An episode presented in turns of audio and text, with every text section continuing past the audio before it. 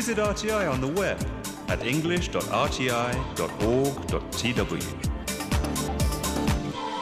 Thanks so much for joining us today here on Radio Taiwan International. Up ahead this hour, it's hashtag Taiwan, highlights, and in the spotlight. But as always, we kick off today's episode with a brand new edition of Here in Taiwan.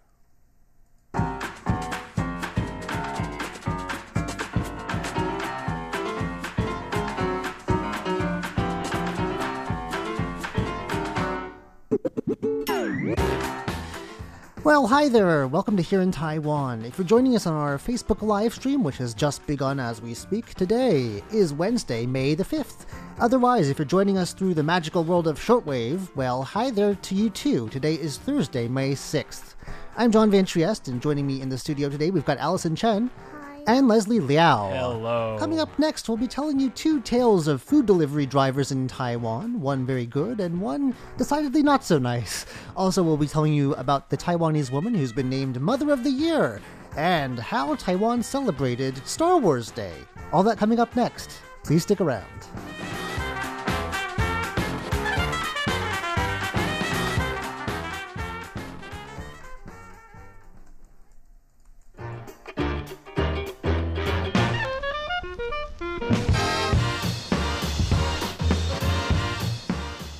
Over the past few years, food delivery drivers have become a big part of daily life here in Taiwan. Unlike in many other parts of the world, these are usually scooter drivers. They're not coming in like pizza delivery guys in cars. No. They've got sort of, I don't know, climate-controlled boxes on that they carry all their orders in, and it's nice. You order with an app, you get your food. It's great.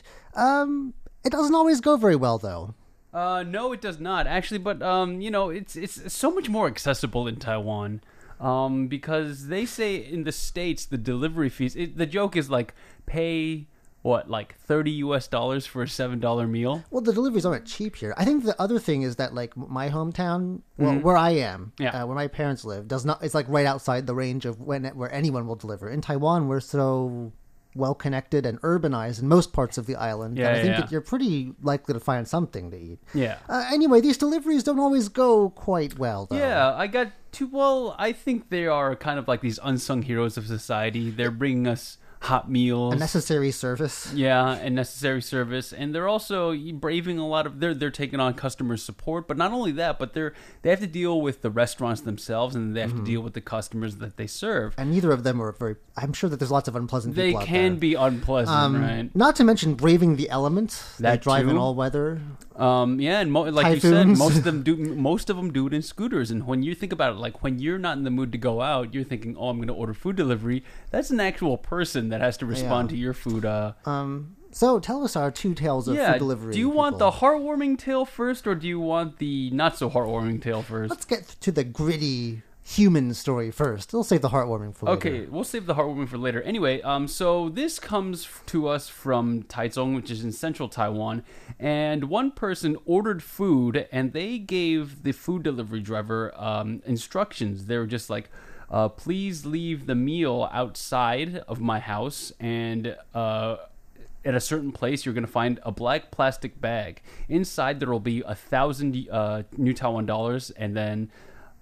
please give me put the change back in the bag, and then put the bag back in the place you found it. That sounds like a sketchy transaction, black plastic bag. Oh, it's going to get sketchier right by the minute. He says, I'm not at home right now, and if you could do this, please and thank you. And the food delivery driver asked no questions. If you and I were the food delivery driver, we'd be like, what are we getting ourselves into? Usually these drivers carry multiple orders at once. They're in a hurry. They're on time schedule. So just whatever. Yeah. You want it in a plastic bag? Fine. Yeah. I mean, as long as you have the cash. As long as you have the cash, that's fine. And then he was just saying, okay, I got the meal. And then he went in there, and then he followed the directions. Lo and behold, inside the black plastic bag is money, but it's play money. It's not actual money. It's not legal tender. That's awkward. Yeah. I think most people like pay by card, but you can, in some services, will allow you to pay in cash. That's right. And the audacity is someone... So they've made the order and they don't have the money. So what do you do? Well, they made the order and they tried to pay with fake money, and they also asked for change. Let's not forget about how they asked for change as well. But the delivery driver was smart. He was just like... He picked it up. He's like, I knew it was fake right away.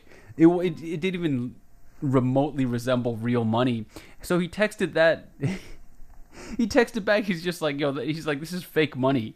He's like, it looks like fake money. It feels like fake money. Do you want to just cancel your order? And then the guy who ordered the food, he was like, really, it's fake? He's like, oh, I found that money on the ground. And then he's like, I'll cancel the order. But what about the restaurant? They lose out now, and you've wasted the delivery guy's time too. Not if you if the person who orders cancels. It's not the restaurant that loses out. I think there's going to be some follow-up with the customer. Either that, he's going to get like a strike against his own the account might be banned. He might not be able to use it anymore. Okay. But yeah, that's what happened. That was the story, and the people online were going all over. They were not happy. They were pretty much triggered. There was just like they were saying someone was telling them to call the police, and someone was just like, "There's no way he couldn't have known he was scamming you right off the bat." But if you're carrying multiple orders and other people are waiting on their food, you don't have time to call the police and file a report. Yeah, you don't have time. And actually, one of the netizens identified where the fake money came from. He's like, that's from a magic set that I used to own. Oh, really? Yeah. And then, he's just like, people were just on the side of this. A magic set money, that's not like high-end security features. Like, if you hold up to a light, like, how does he think he's going to fall? They don't have those tags. Everything doesn't look right. Nothing looks right. So, yeah, that was the not-so-heartwarming story. Yeah, from the darker side of the human condition, let's move over now to a story with a happier ending. Actually, this guy, I think, deserves a medal of some kind. He definitely does. So what happens was, John, like you said, these food delivery guys, they are often in a hurry because they are carrying many orders, right? So they need to get from one place to the other, and they actually get bonuses for good performance. So there's incentive to be very fast. Right, people, and you can leave a rating once you get your food as well. That's right. So like, were they prompt? Were they polite? And I often feel, although I shouldn't, I know, like when your order gets, they say it's going to be 5 minutes, and then that turns into 10 minutes, and then that turns into 15 minutes, because it could be traffic, it could be any number of reasons, but you just kind of roll your eyes and like, where's my food? Do you frequent food delivery apps? Very occasionally. Very occasionally, so do I. It's a very it's an indulgent thing for me. But you wouldn't believe what happened. This is a very heartwarming story. I saw it, and I couldn't help but feel it in my jimmies. This would happen in Taoyuan, and one day, an old lady, she went out to go shopping, and she came back home, and her home is a very traditional apartment, so there's no elevator, and she had to go upstairs. She was very tired, so she was sitting on the stairwell of the first floor, and this food delivery guy came in, and he's just like, he saw this lady, and he was just like, what? He's like, are you okay? She's just like, yeah, I'm very tired. I can't go up the steps. Yeah, it's weird. A lot of senior citizens in any building that I've ever lived in. I've never lived in a building with an elevator in Taiwan. There always is someone who's like on the 6th floor, and it's like, you're mobility impaired. Yeah, this is not a great setup. It's not a great setup. And she was just like, I'm so tired. I can't make it up the steps. And what happened was, the food delivery driver, this is a labor of cooperation, because the food delivery driver came in and he saw this old lady, and he's just like, are you okay? And she's like, no, I'm not. I need help up the stairs. So what happened was, he called the police and then to help out. And then while the police was waiting, they were running the police, he carried her and climbed her up a few stairs. And then the police officer came and took over. It was like a relay race. Wouldn't you call like, I don't know, the police? Is that the right people to call in that case? Maybe an ambulance? In Taiwan, was she having like a heart attack or something? No, she was just very, very tired. But you still wonder, like, maybe someone, I mean, in Taiwan, our medical system's great. I mean, she should probably, you're not going to be bankrupted by an emergency visit. Maybe she needs someone to check up and make sure she's not, having something go on. Well, I say old lady, but she was around 60. Oh, well, that's not that old. She may just have difficulty moving. She may have just been tired. And even at 60, you can't really qualified for some of the help that. Still. Yeah. Anyway, that was a nice thing to do. Yeah, there are a lot of stories about carrying people upstairs, driving in the pouring rain. Oh, there's some great stories. I mean, they're heartwarming stories. There's also stories about the kind of things that they need to put up with, and it's kind of a shame. I'm sure any job where you have to deal with customers, any job where you're the middleman, yeah, the restaurants are ragging on you to hurry up and get out there, and you get pressure from customers, both sides. And then And you have to rush around, you know. It's probably not, it doesn't seem very safe a lot of the time. Let's see what people are saying about food delivery service. Jen Dolari says, delivery to where I am, Seattle, is basically double the cost of the food. Buy a $20 meal, $20 feed, and now it's $40. That's and the food crazy. Food is kind of cold, but I'm out in the boonies. But at the same time, right, like... Yeah, that's still crazy. I mean, it's not... The delivery fees here are not at all expensive. They're 40 NT. It's usually the bulk of it's on the food itself, which eating out the places that I like to buy tend to be a bit pricey. So. Jason Stevens says, hi, guys. Not usually with you on a Wednesday. Hope you're all well. Well, welcome to the Wednesdays, Jason. Welcome to Wackadoo Wednesdays. If you want to call it that. If you want to call it Wackadoo Wednesdays. Jen Dolari says, sounds like a plan a 7-year-old would make. I'm assuming it's the play money. The play money. So, yeah, that's people are share your stories with us about food. He reacted better than I would have. I would have frozen. Like, I can't believe someone would do that, but there you go. You know, with the cynical side of me is just like, it might not be the first time. When you deal with the general public, though, there's always going to be that one guy. Yeah, you know. There you go.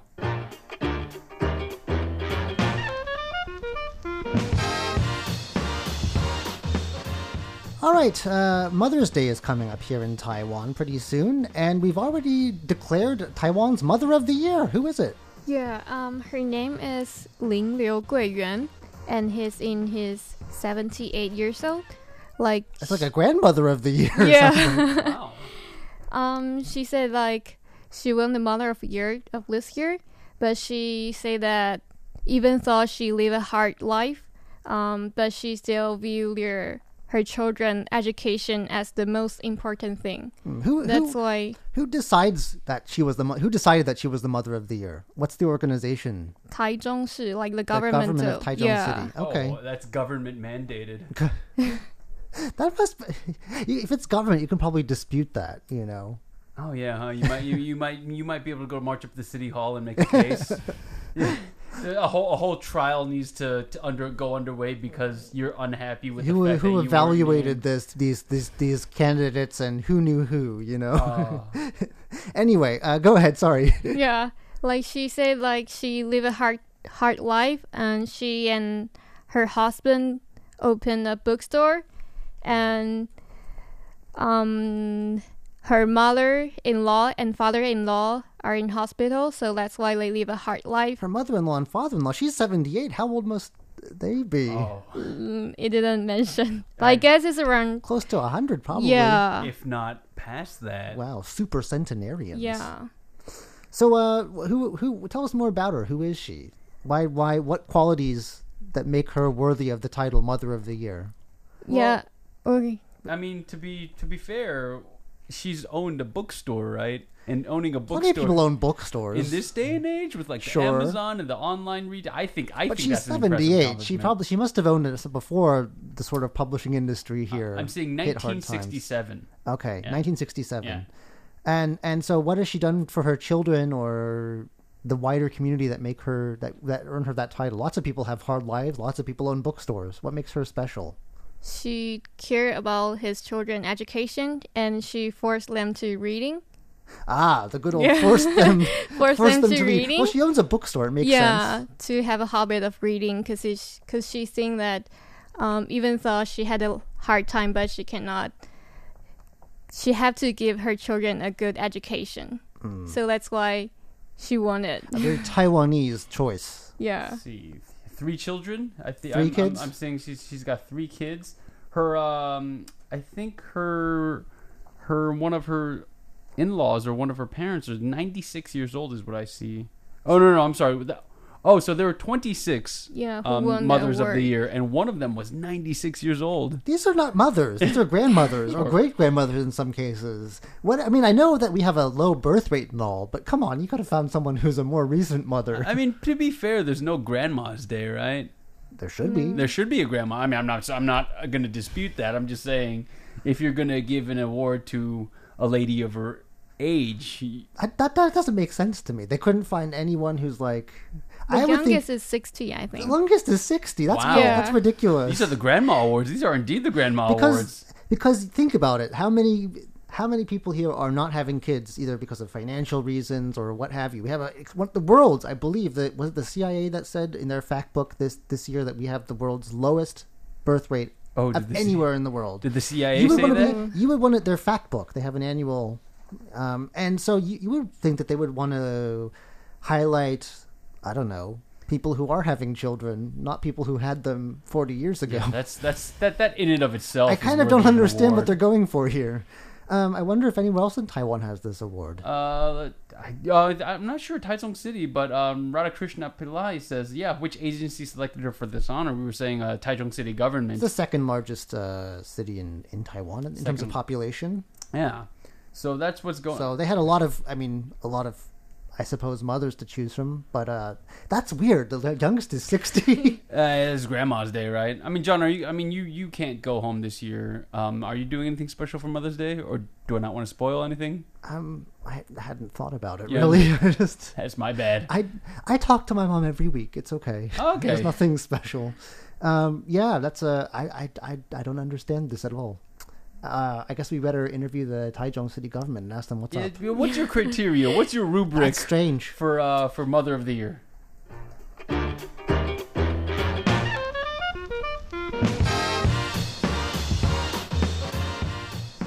Well, I think it's pretty well known by now. They've been doing it since the 1970s, I think. Every May the 4th is Star Wars Day.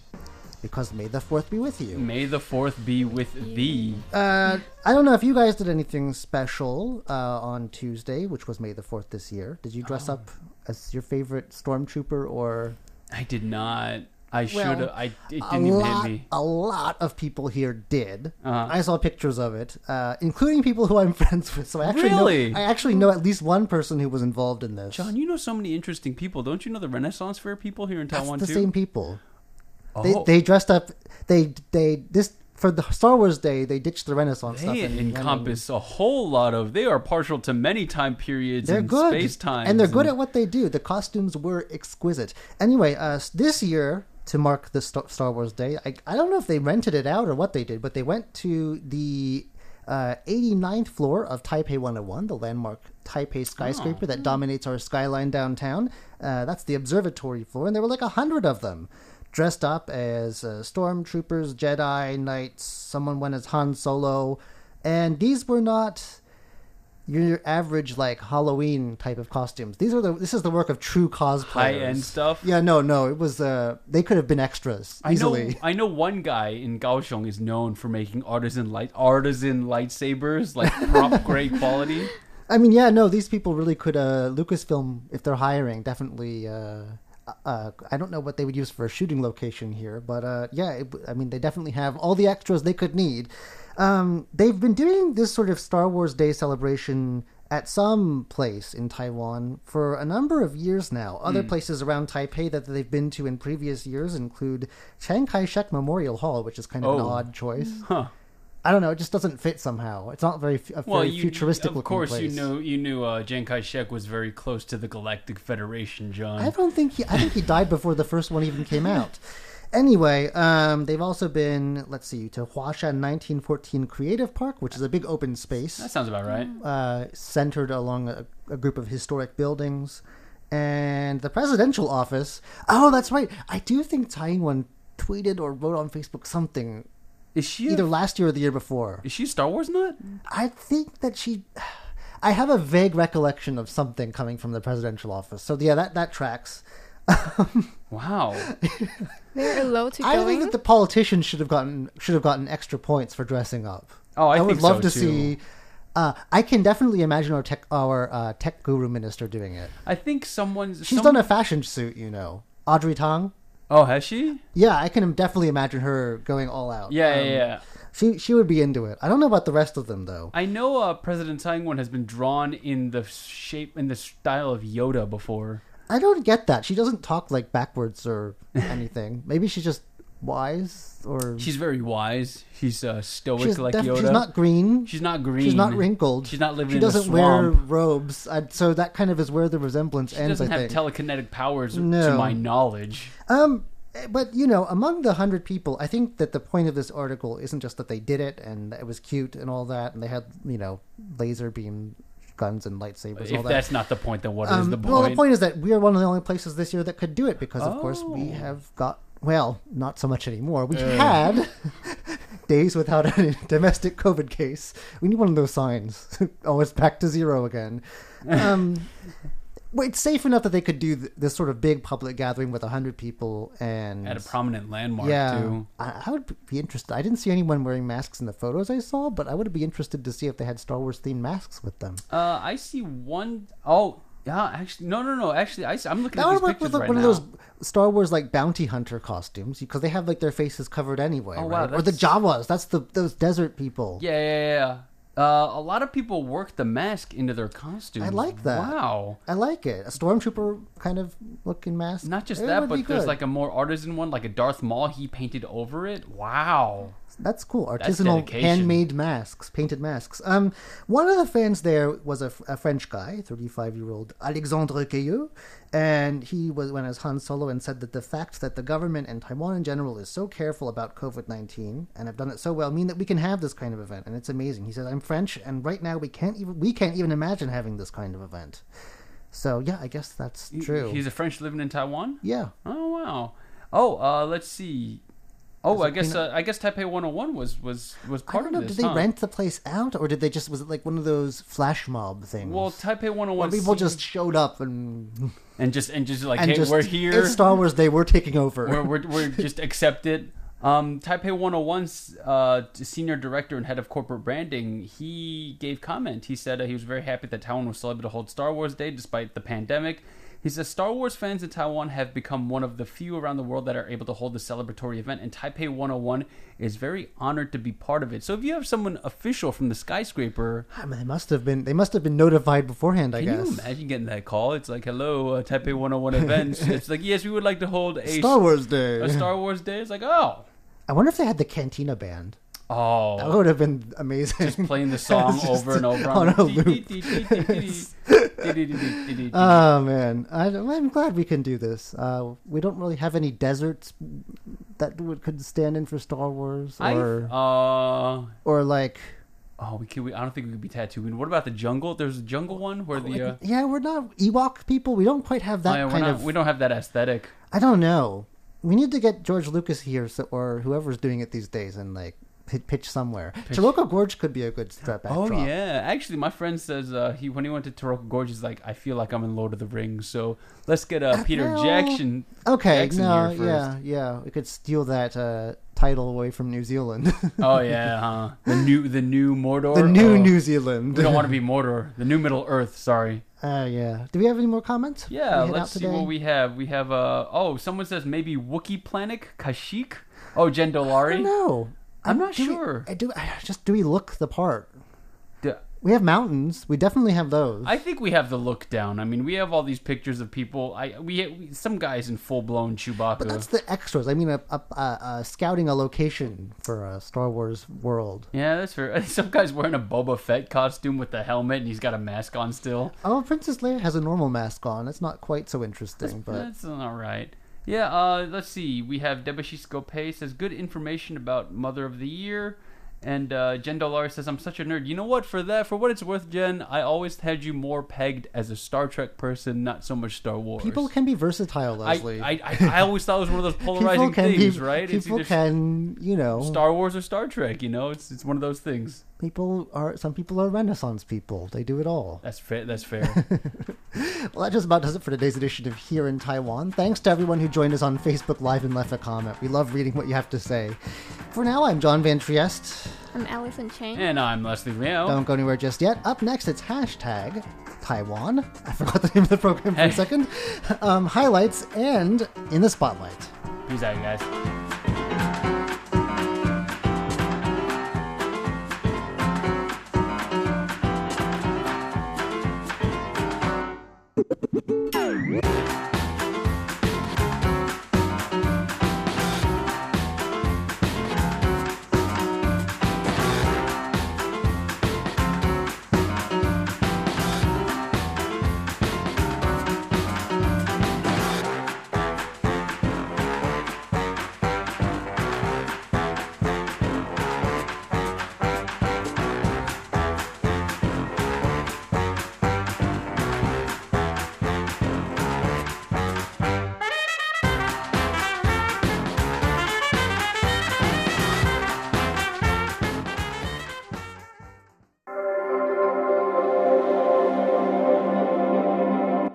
welcome to Hashtag Taiwan. I'm your host, Leslie Liao. Thank you so much for joining me. Every week in this show, we take a look at what's trending online in Taiwan, whether it's social media or maybe just a piece of news that internet users really like. This week, we're going to take a look at something that happens almost annually in Taiwan. I'm not talking about any kind of festival or holiday. I'm talking about the World Health Assembly. Now, it's almost become like an annual thing when this happens. The World Health Assembly comes around and Taiwan tries to get in. Taiwan's usually not invited despite the fact that all of the other WHO member states are. And why is that? Well, I'm going to cover that in this week's Hashtag Taiwan. And what's nice about this week is that there is a particular movement that started not by Taiwan, but by a group of international parliamentarians to help Taiwan's efforts to get into the World Health Assembly. Anyway, that's coming up next here on Hashtag Taiwan. Don't go away. It's that time of the year again. What am I talking about? Lunar New Year? Well, that just passed. Christmas? Not for another 8 months, pal. Rainy season? Nope. Well, maybe, but that's not what I'm talking about. I'm talking about the World Health Assembly. It's coming up. Every year, the World Health Organization's member states come together to make some big boy decisions. This year, the World Health Assembly is scheduled to take place virtually between May 24th and June 1st. Virtually because, you know, pandemic. Taiwan is not part of the WHO because China, which sees Taiwan as part of its territory, won't allow it. However, Taiwan has attended the World Health Assembly before as an observer. Observer as in you only get to watch the decisions get made. That's it. Since President Tsai Ing-wen came into power, though, China has once again begun boxing Taiwan out of international organizations. That's because China views President Tsai as a threat to the idea that Taiwan belongs to them. But Taiwan does make an active effort to get invited back into the WHA. Every year, Taiwan asks its diplomatic allies to speak up and let them in. This year, though, Taiwan's bid to join the WHA is getting a boost from social media. On April 27th, the Inter-Parliamentary Alliance on China, or IPAC, launched the hashtag LetTaiwanHelp campaign on Twitter. The IPAC is an international organization made up of lawmakers from various countries. Attached to the tweet is a video of 16 lawmakers from 11 countries and the EU urging the WHO to let Taiwan into the WHA next month. Considering that COVID-19 is under control in Taiwan, the lawmakers in the video basically were saying, yeah, maybe we should let one of the few countries that got this pandemic disease under control into an international health conference. What do you think? Is that a good idea? I don't know, I'm just spitballing here, doing a little brainstorming, spitting out all the ideas in my head and thinking, hey, maybe we'll get a good idea, but I think that's a good idea. At the exact same time that IPAC published its tweet, the U.S. House Foreign Affairs Committee also tweeted, "The world can learn a lot from Taiwan. Hashtag let Taiwan help by participating at the upcoming World Health Assembly." And I stress, at the exact same time, because that means this was a coordinated campaign between the two Twitter accounts. And if you want more proof that US Congress people are behind hashtag LetTaiwanHelp, then just enter the hashtag into Twitter, and the vast majority of your results will be US representatives and senators speaking up for Taiwan. Support is also pouring in from lawmakers in Japan and Paraguay, and even from St. Vincent and the Grenadines Prime Minister Ralph Gonsalves. Okay, that's great and all, but what are the non-government homies saying about hashtag let Taiwan help? Aurora Chang shared a picture she drew of a Formosan black bear hugging a globe. I found this tweet which says, "And we go live to Beijing for reaction," and it just shows a picture of a little girl crying on the ground. And Brian Hyo shared a picture of the giant container ship, the Ever Given, which blocked off the Suez Canal last month. Not sure what he means by that one. Is he using the Ever Given as a metaphor for how Taiwan's been barred from the WHA? Or is he saying that if the WHO doesn't let Taiwan into the WHA, then we're gonna jam up another shipping canal? Now, as far as hashtag Taiwan stories go, that's actually pretty good. I mean, usually we're finding memes or trends that have originated in Taiwan, but it's nice to see that people outside of Taiwan are actually trying to help the country. Anyway, that's all the time we have this week, and instead of telling you to check out Taiwan Insider, this week I want to urge you to go online and use the hashtag LetTaiwanHelp. Use it as many times as you want, and when you do, tell them Leslie Liao sent you. Anyway, that's all the time we have this week. Until next week, stay safe, stay happy, stay healthy, and I'll talk to you again soon.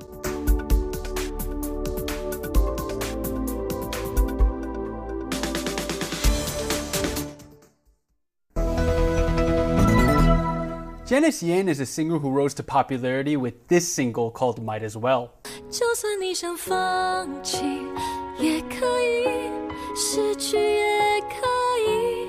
Her songs have millions of views on YouTube. She's released 2 studio albums, and she's been named one of 10 Artists of the Year by KKBox.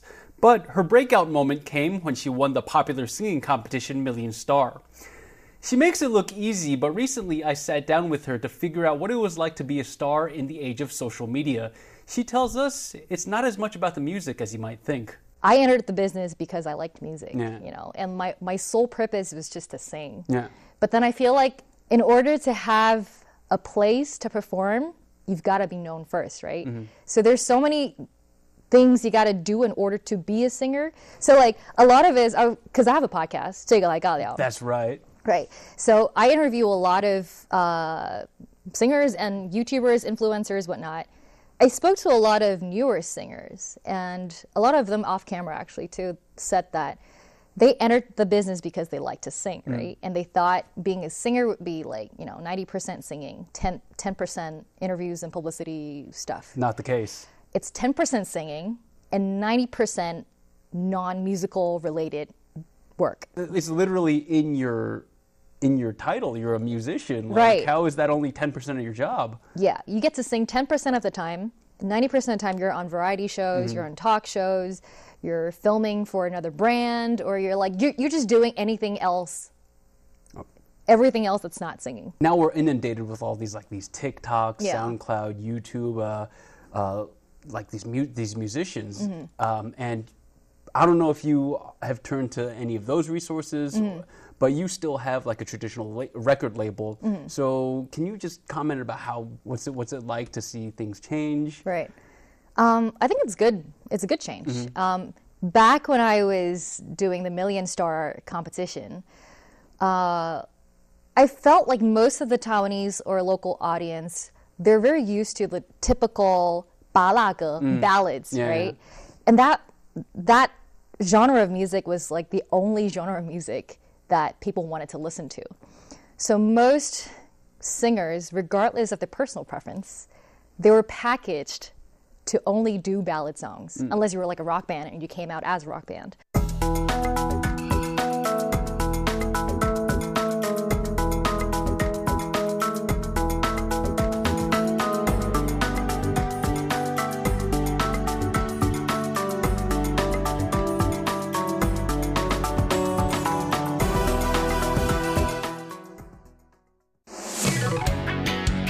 Ladies and gentlemen, here's Shirley Lin with In the Spotlight.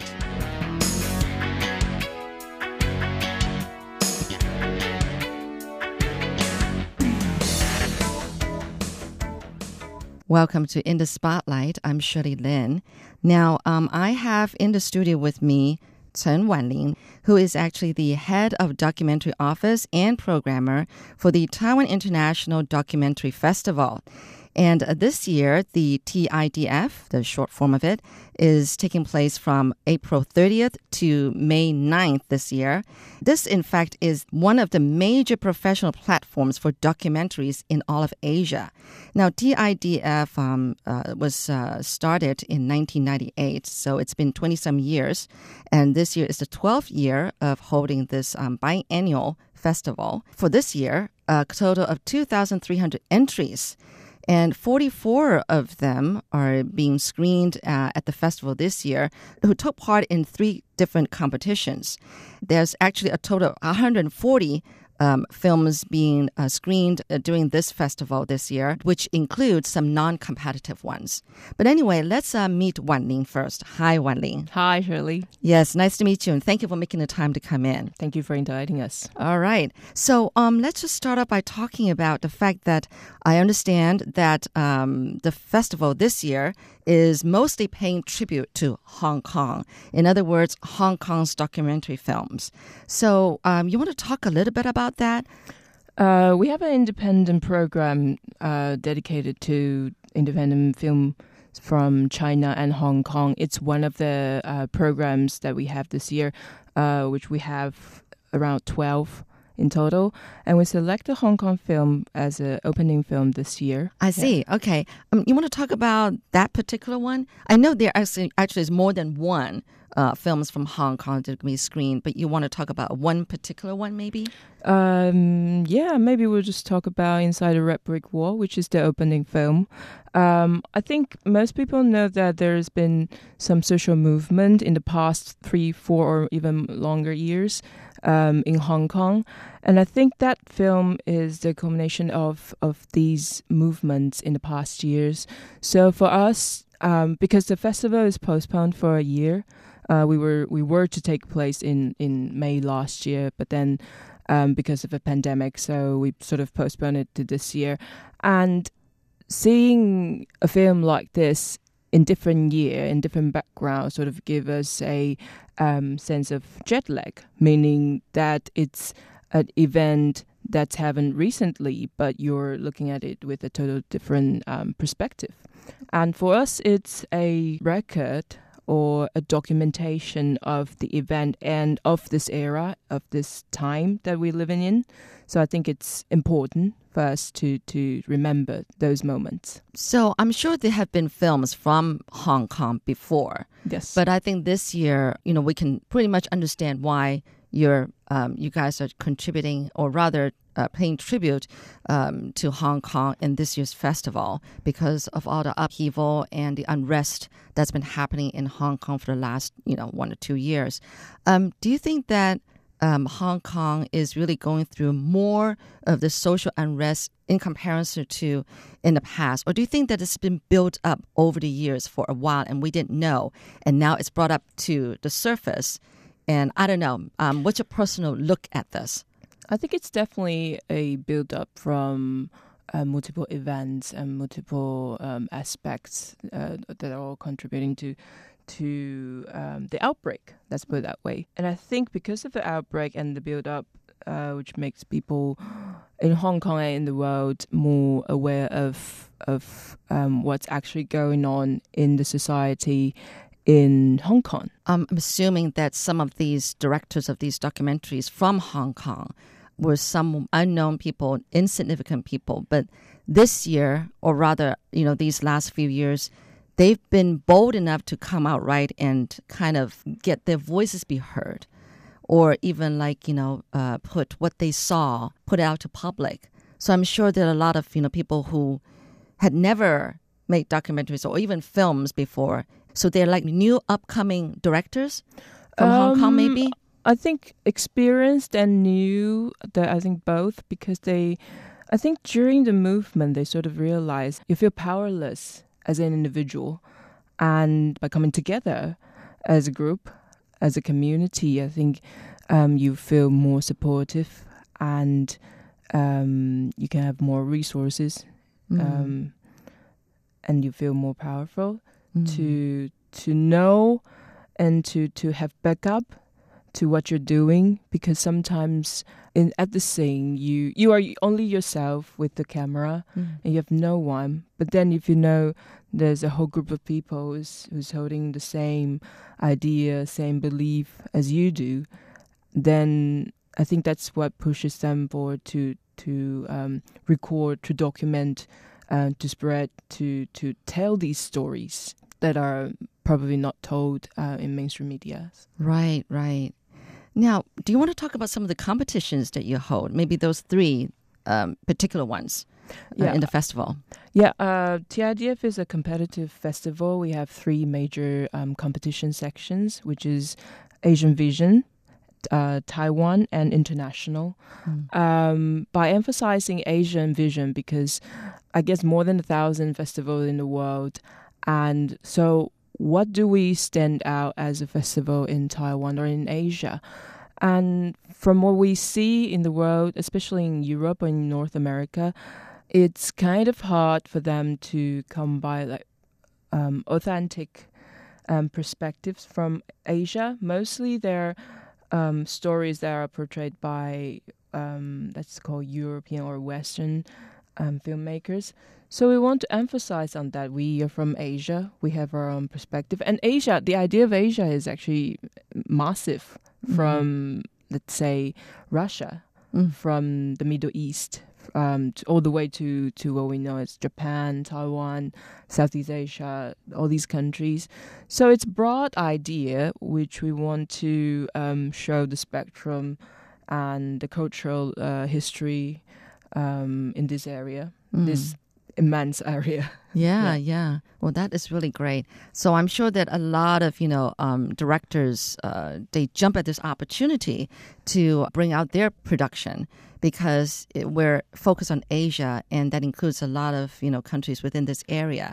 Whereas maybe if they were to attend even bigger international, which is like worldwide, they might not stand out. But I think this is really good that you guys focus on just Asia, and that opens up a lot of opportunities for countries who generally don't hold this kind of festivals or competitions. Yeah, right? Exactly. I think for us, it's to bring Asia to the world in a way, because we have international networking and connections. So yeah, after all, we call it Heart of Asia, right? Taiwan, Heart of Asia. Yeah, so they will see this film, not just Taiwanese film, but also all the other Asian films that are less known.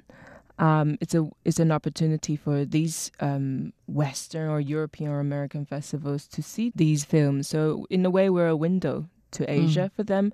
And for our audience, it's also a great opportunity to explore this film, because these films are really hard to come by. So it's a huge platform for these filmmakers to have their film shown. I mean, it benefits Taiwan too, right? Because we're trying so much to globalize ourselves that this is a way of letting Taiwan be seen, and also, but then we're opening a platform, welcoming all these people to use Taiwan as a platform to show their works, which then other people can appreciate, and we get to promote ourselves too at the same time. Yeah. I think because a lot of Taiwanese filmmakers, they didn't know how to get their films out of Taiwan. I guess they just don't have, not that they don't have the resources, but they need a push in a way. So in a way, we're with that hand behind them to push the pushing hand. Yeah, the pushing hand in a good direction. Yeah, right. Yeah. Oh, that's great. Yeah. Okay. Can we talk about the directors from all the different countries that are here? I'm sure there are those who are veteran directors who've always, taken part. But then I'm sure there are some new ones, some upcoming ones, that some who's planning to make this into their career. From what you've seen of all these entries that came in, I guess I'm sure you got to view some and review some and have some feelings about certain directors' works. Is there any one particular one, or one or two, that stand out to you? Whether it's Taiwan or Indonesian or China or whatever, or Japanese. I think I'll come back to the Asian Vision competition that I just mentioned. A lot of filmmakers, there are 15 titles in there, and I think for experienced filmmakers and upcoming filmmakers, there are more or less half and half. So in a way, you can see very good quality films in this section. But what surprises me always throughout the years I've been working at TIDF is that there's always new ideas, new boundaries that are broken. Again and again, it challenges your perspective on documentary filmmaking and what a documentary is. And I think that precisely fits our core spirit, which is re-encounter reality, 再见真实, meaning that you bid a farewell to the reality, to the truth that you know, but then you are brought to another level, another phase, or another phases of this reality, because reality have multiple phases. So we're trying to, as a festival, widen the spectrum of this documentary filmmaking industry. And is that the theme for this year's festival? It's a spirit we hold throughout the year. So it's not one thing for this particular year, but this is the idea that we always have during our programming process. You, as organizer, don't put any limit on the entries that apply for the festival, that you don't put any boundaries, so that people can really express, use their creativity, innovation, and come up with anything. And that's how we can be able to experience things that are like, oh, wow, I didn't know that it can be done that way, or done this way. I think precisely that, because I'm quoting from someone I admire a lot, that as a festival, you have to always be ahead of the audience, meaning that you need to show something that they've never thought about. Mm. Otherwise, there's no excitement. There's no point for a festival to exist, because nowadays it's easy for the audience to see documentaries on the internet, on Netflix, on television, and all that.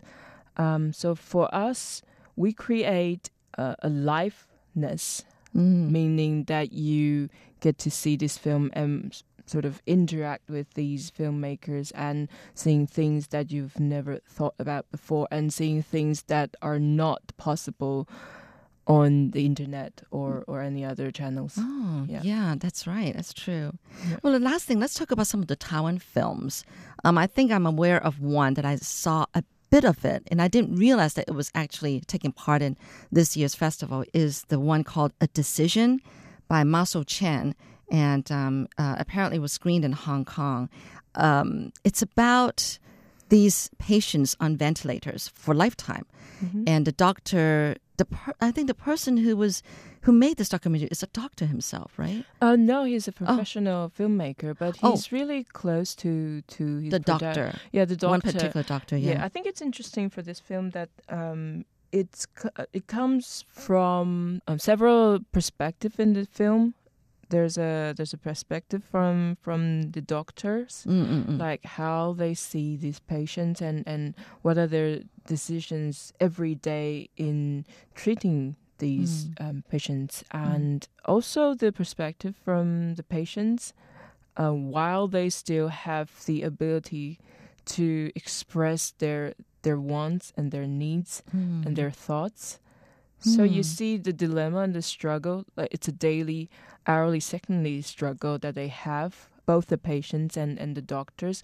And I think that's one of the topics that we all face in our lives, which is coming to the end of life, whether yourself or your loved ones or your friends. So it's definitely worth seeing. Well, anyway, thank you so much, Wanlin. It's really been wonderful talking to you. And I hope that for those of you who are listening can really go take part in this festival. Yeah. Well, thank you very much, Wanlin. Thank you, Shirley. Right. Thank you.